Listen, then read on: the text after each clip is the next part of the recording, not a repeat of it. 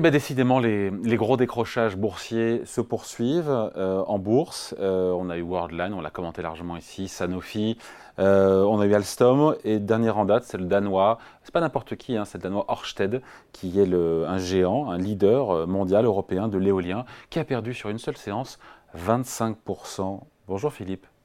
Bonjour David. Philippe Escande, éditorialiste au Monde. Euh, le fond de l'histoire, si j'ai bien compris, c'est que ce géant Orsted a renoncé à construire une ferme éolienne offshore, donc en mer, euh, au large du, New Jersey, aux États-Unis. Et de là, euh, tout ça a engendré une baisse d'un quart de sa valeur boursière. C'est colossal. Hein.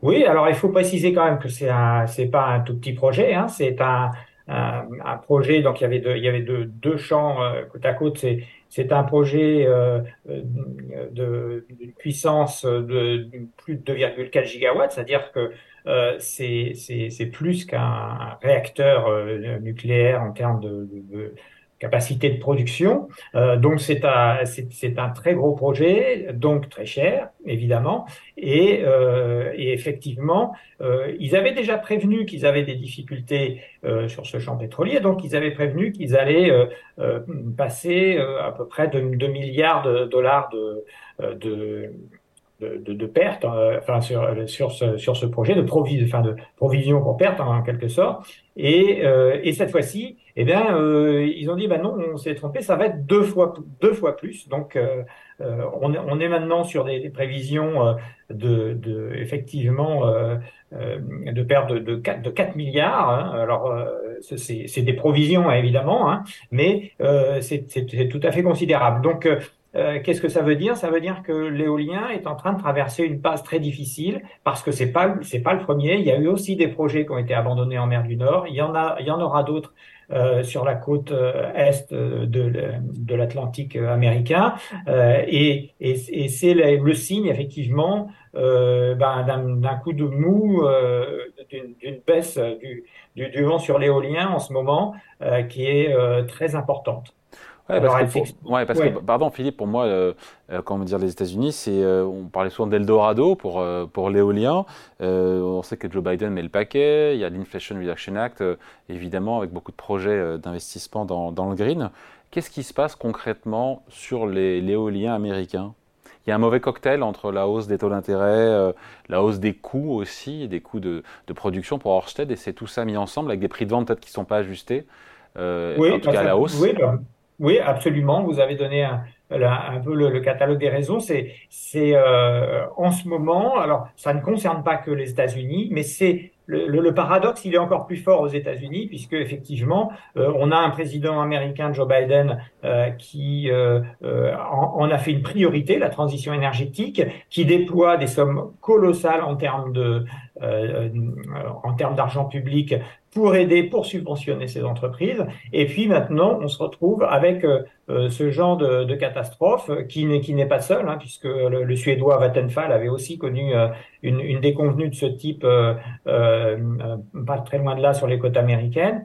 alors, qu'est-ce que quel est part D'une part, évidemment, il y a, comme vous le disiez, les coûts. Euh, qui sont euh, considérables. Il y a eu les coûts de matières premières, hein, l'acier, il faut énormément d'acier, le cuivre, etc. Donc, euh, disons que cette, cette année 2023, les, les, les coûts sont envolés, donc c'est devenu très cher. Il y a eu effectivement les problèmes logistiques, mais ça, ce sont des, des problèmes qu'on rencontre dans d'autres industries, qui ont été exacerbés là, mais qu'on rencontre dans d'autres industries.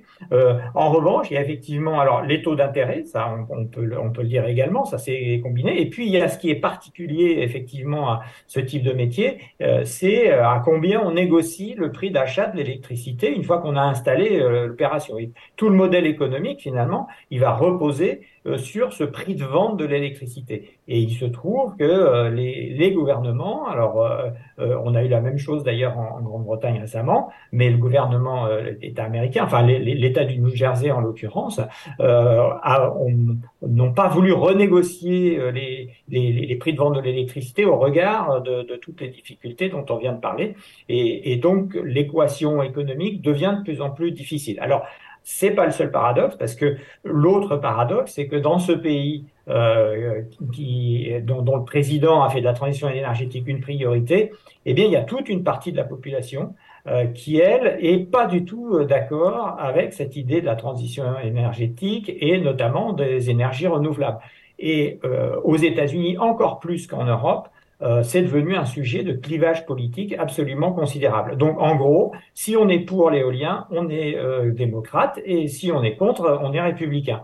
Et, évidemment, euh, ça a des répercussions au niveau local. Hein. Par exemple, le, le, le, le maire de l'élu de la région où devait s'installer le, cette, ce champ, ce champ d'éoliennes euh, c'est un élu républicain, il était farouchement contre, euh, mais euh, aussi évidemment au niveau national. Et alors c'est un, problème, notamment pour les, les, financiers qui se trouvent pris dans une espèce de polémique politique dont ils n'ont pas du tout mmh.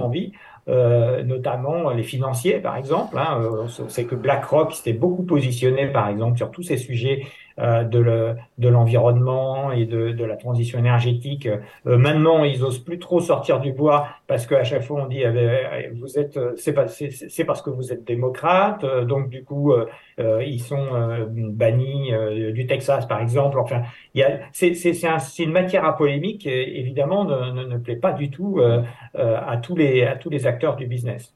Donc si ce géant danois, qui est un géant leader européen, géant encore une fois de, de l'éolien, sort euh, de ce projet, encore une fois, de la côte est américaine. Si bien compris, Philippe, c'est faute de rentabilité. Maintenant, comment est-ce qu'on aboutit à 4 milliards de dépréciation d'actifs Se sortir, quand on sort d'un marché qu'on n'y va pas, pourquoi, comment est-ce que potentiellement on peut perdre 4 milliards d'euros, enfin de dollars?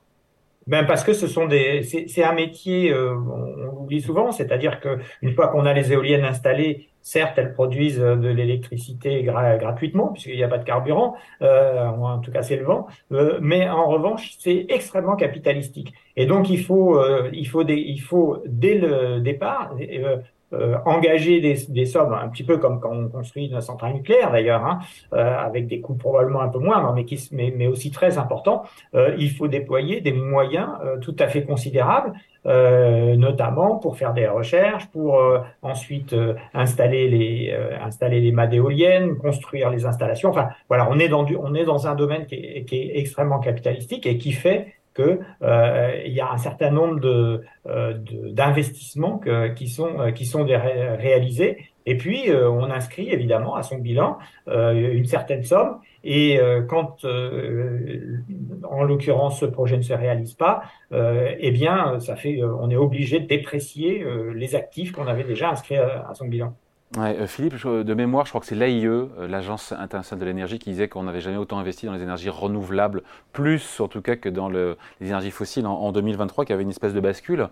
Euh, c'est curieux d'avoir ce, cette déconvenue d'Orsted sur le marché américain. Qu'est-ce que ça nous dit, encore une fois, que l'éolien offshore, notamment, est en difficulté un peu partout Et pourtant, on dit qu'il y a beaucoup d'investissements? Oui, oui, c'est alors ça, c'est euh, on est dans un monde de paradoxe absolu. Hein, donc ça, c'en est, ça, c'en est un autre. Euh, L'AIE, effectivement, elle prévoit que à 2050, si on veut respecter les engagements euh, euh, en matière de décarbonation, euh, il, il, faudrait installer à peu près 2000 gigawatts. il faudra avoir installé en 2050 2000 gigawatts de puissance éolienne. Aujourd'hui, on est à 70. Donc quand on voit ça, évidemment, on se dit, mais c'est un marché pour les, les 30 années euh, qui viennent euh, qui va être absolument colossal. Et c'est vrai. Simplement, comme tout marché, il suffit pas qu'il y ait des perspectives, il faut aussi qu'il y ait des finances euh, en face. Et donc un modèle économique.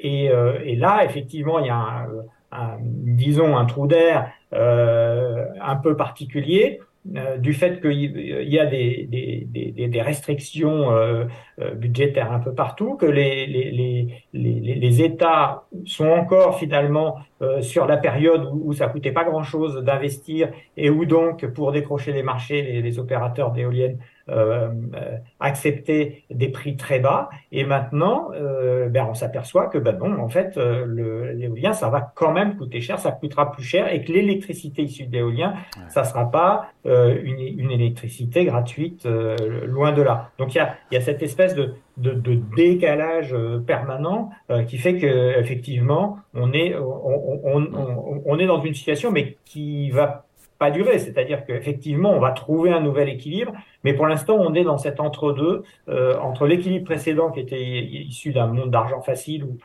où, l'investissement coûtait pas cher, à un monde où ça sera beaucoup plus cher et il faudra dégager les moyens pour le faire. Mmh. Et en attendant, et je vous demande pas évidemment un conseil boursier, mais c'est fou de se dire que Orsted, qui était la star, encore une fois, de l'éolien, mmh. euh, la star en bourse, qui le cours a été divisé par 6 depuis des, janvier 2021, l'action qui perd 25% sur la journée de mercredi.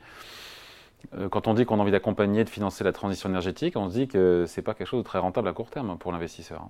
Oui, alors on peut aussi se dire c'est une bonne affaire, puisque finalement maintenant ça vaut, ça vaut plus très cher, qu'il y a des perspectives comme celle que j'ai citée, que Orsted c'est le numéro un mondial. Hein. Euh, Orsted, alors là aussi c'était ça un grand symbole, c'est que euh, Orsted c'était un peu le, le, le total euh, euh, le Total Énergie de, du Danemark, c'était la société d'État euh, pétrolière, et qu'elle s'est totalement euh, désengagée en 2017-2018 de tous ses actifs pétroliers et gaziers pour se concentrer uniquement sur les énergies renouvelables et l'énergie éolienne.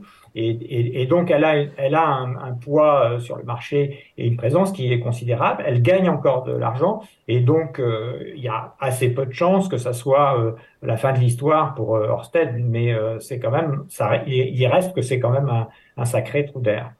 Orsted qui pèse toujours 15 milliards d'euros euh, en bourse. Merci beaucoup. Explication signée Philippe Escande, éditorialiste au Monde. Merci Philippe, salut.